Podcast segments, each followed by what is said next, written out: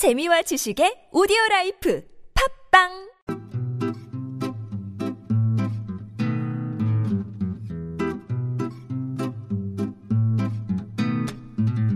TBS 아나운서 팀과 한국어 천재가 함께하는 쉬운 말 바꾸기 운동. gaslighting이란 말을 들어보신 적이 있을 겁니다. 연극 가스 등에서 생겨난 심리학 용어인데요. 다른 사람의 심리나 상황을 교묘하게 조작해 스스로 의심하게 만들어 그 사람을 심리적으로 강하게 지배하는 것을 말합니다. 최근에 이런 정신적 학대 행위에 대한 사회적 경각심이 높아지며 자주 등장하는 말인데요.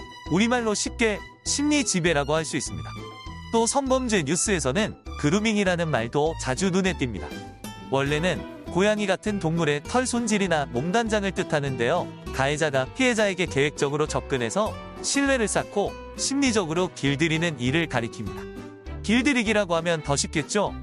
보통 미성년자를 대상으로 해서 성범죄까지 이어지는 경우가 많아서 더욱 심각한 문제가 되고 있습니다. 가스라이팅이나 그루밍처럼 범죄의 심각성을 잘 드러내지 못하는 말보다는 쉬운 우리말로 써야 범죄를 예방하고 대응하기 더 쉽지 않을까요?